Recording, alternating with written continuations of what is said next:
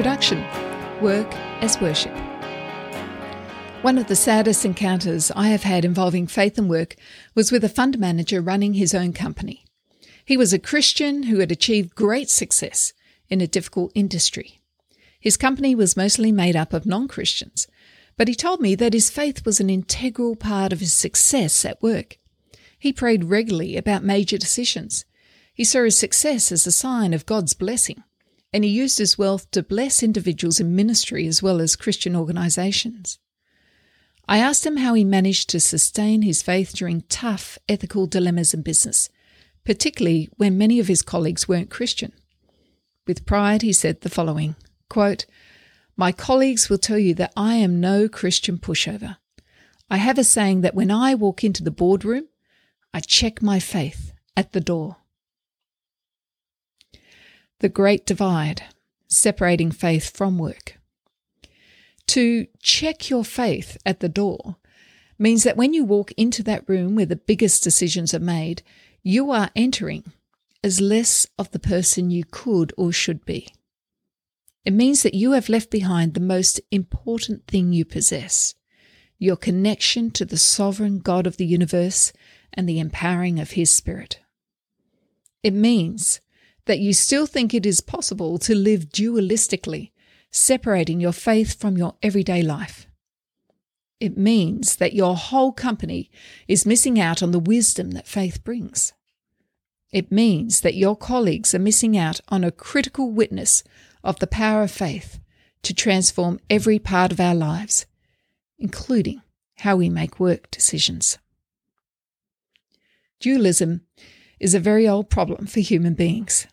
This thinking started through the writings of Plato, particularly the dialogue known as the Phaedo, where he describes the body as a hindrance to the person who wants to be wise. Plato argued that the senses are unreliable and that physical demands such as eating and drinking drain one's time, while passions and fear emanating from the body are enormous distractions. He argued that philosophers, those who pursue wisdom, should dismiss the body as much as possible. He separated soul and body, seeing the body as merely a vessel for the soul. The Bible is a lot more holistic in its treatment of human beings. In Genesis, God provides clothing for human beings after the fall, both for comfort and to remove their sense of shame. Most significantly, the concept of a resurrection of both body and soul rebuts Platonic thought. The dangers of dualism.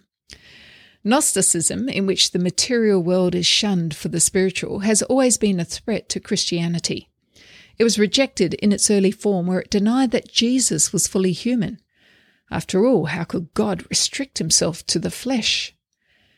Yet we have a modern form where we make distinctions between sacred and secular, Sunday and Monday, worship and work.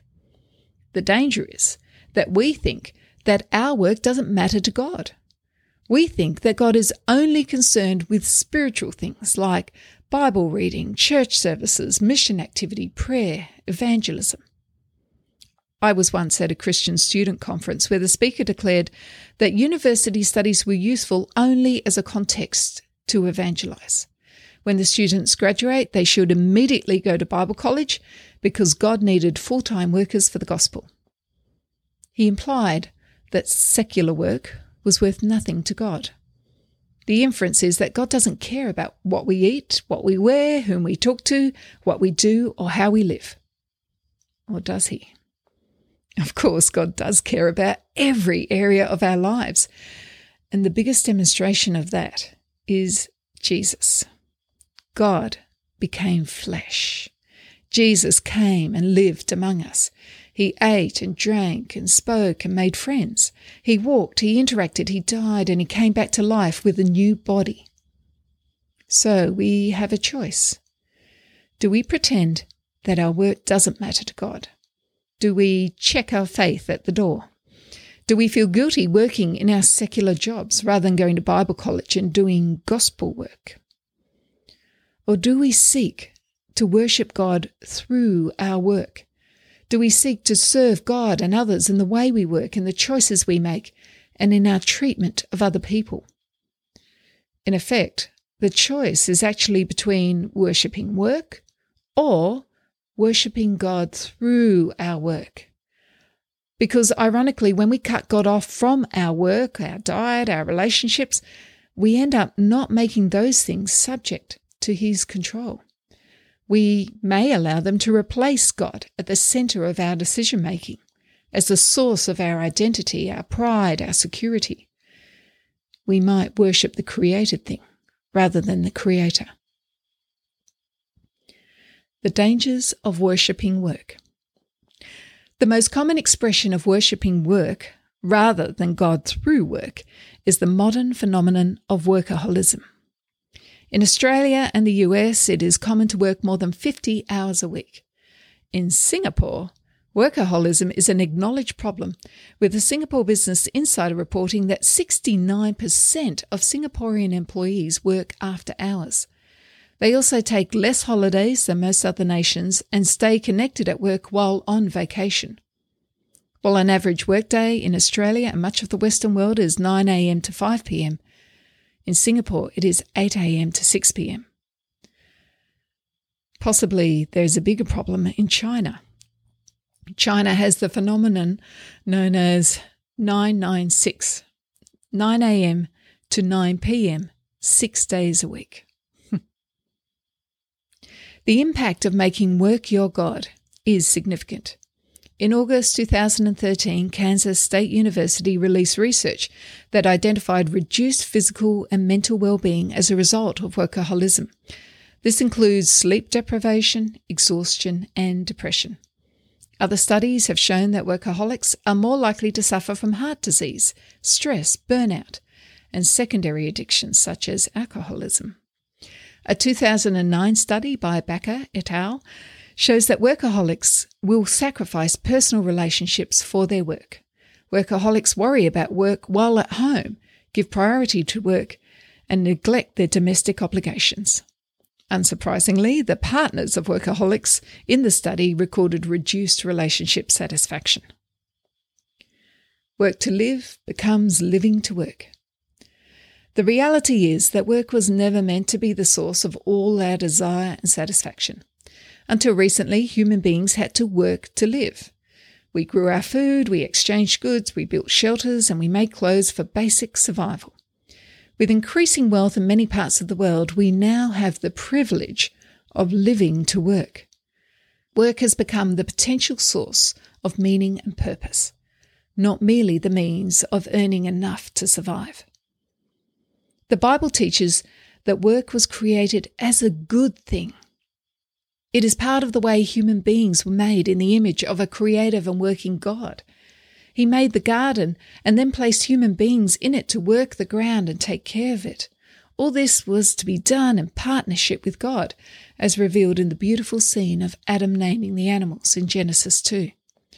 Right from the start, the sacrifice system was a means of submitting our work to God, we were meant to bring the best efforts of our work and offer them in gratitude to God. In an agricultural society, that meant the finest animals and produce. Thus, Cain's failure to bring the best was deemed inadequate in Genesis 4, and his sacrifice was considered less worthy than Abel's. Much of the raging of the prophets in the Old Testament concerns a misuse of work unjust measures in the marketplace, slavery, retaining rather than sharing wealth, greed, and charging of interest. These themes continue in the New Testament, where Paul tells us twice to submit all things to God, including, of course, our work. 1 Corinthians 10:31 says, quote, "So whether you eat or drink or whatever you do, do it all for the glory of God." And Colossians 3:23 goes, quote, "Whatever you do, work at it with all your heart, as working for the Lord, not for human masters." God in our working. A biblical view of work makes a real difference in our working. The difference it makes in attitude and effect is massive. The Gospel Coalition collects stories of everyday people who seek to worship God through their work. There is Mark, the chocolate maker, serving every customer with excellence, who upholds compassion and philanthropy as the foundation of his business. Faith is a freelance art director who works with integrity, cultivates a humble willingness to listen, and persists in the face of injustice. Ken, the judge, sees himself as a steward of justice under God for his purposes and under the people for their protection. Esther is a florist who bears God's image as a cultivator and considers the beauty of flowers as nourishing to the body and soul. Then there is Ricardo, a teacher who sees himself as an instrument God can use to help people learn and grow. We need to be conscious of God as the one we truly work for and ensure our work is brought under His sovereignty. We seek to serve Him in and through our working. While we work, every activity, every encounter, every word spoken or written is offered to God in gratitude for the privilege of working for Him and for others.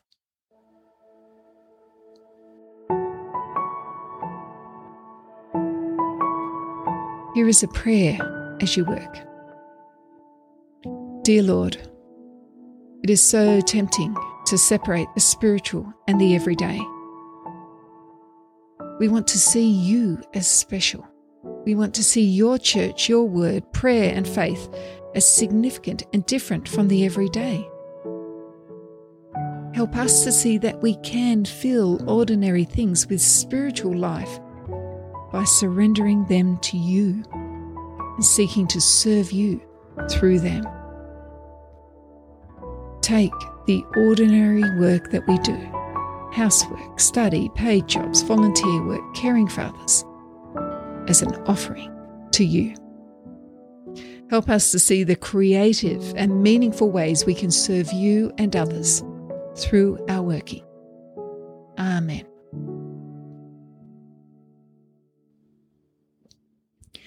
Taking it further. In each chapter, I have a prayer and I also have some questions to help you think a little more deeply about what has been written and to also apply it particularly to your context. So here we go with some questions from the introduction. This chapter challenged the way we sometimes live dualistically. Is there an obvious or subtle way you make divisions of things into the sacred or secular, spiritual or material, good or bad? This is a hard question to think through. Uh, one of the things that always gets people, I find, when I ask this question is if I ask them whether they separate their music choices into sacred and secular. That is one area where we do it, I think, quite frequently. When Paul writes, he sometimes seems to make the same division between spiritual and fleshly living.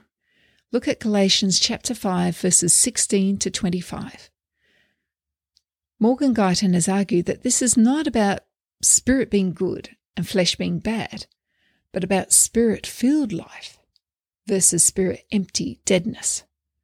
What do you think of this reading of the text?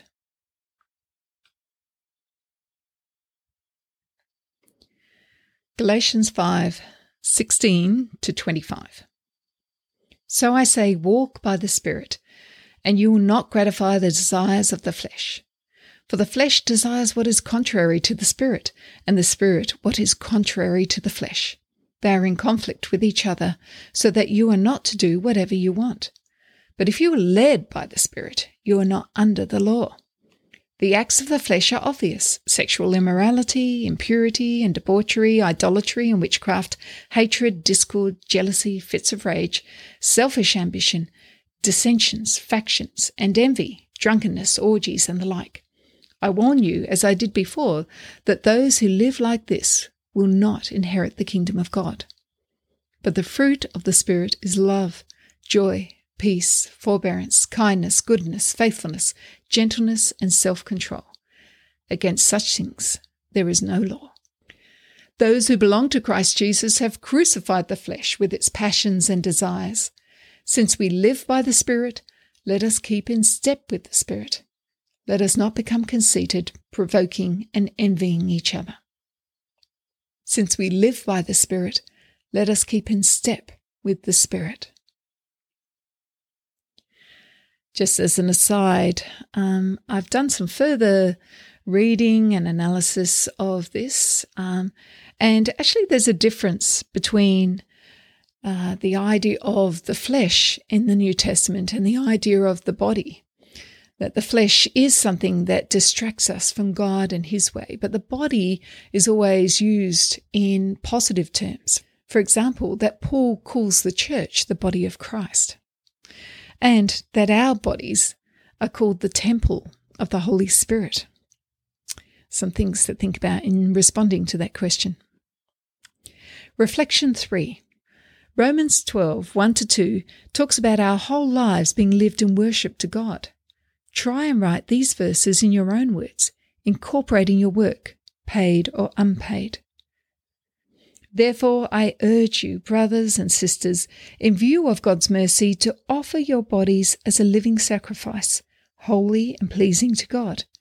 This is your true and proper worship. Do not conform to the pattern of this world but be transformed by the renewing of your mind. Then you will be able to test and approve what God's will is His good, pleasing, and perfect will. How would you think about those verses in your own words, thinking about the work that you do, thinking about who you are and how you can offer your work and your body in ways that please God in those circumstances? And reflection four What work do you do, and what difference does it make thinking of your work as an act of worship to God? And remembering that we're talking about all the work you do, paid or unpaid.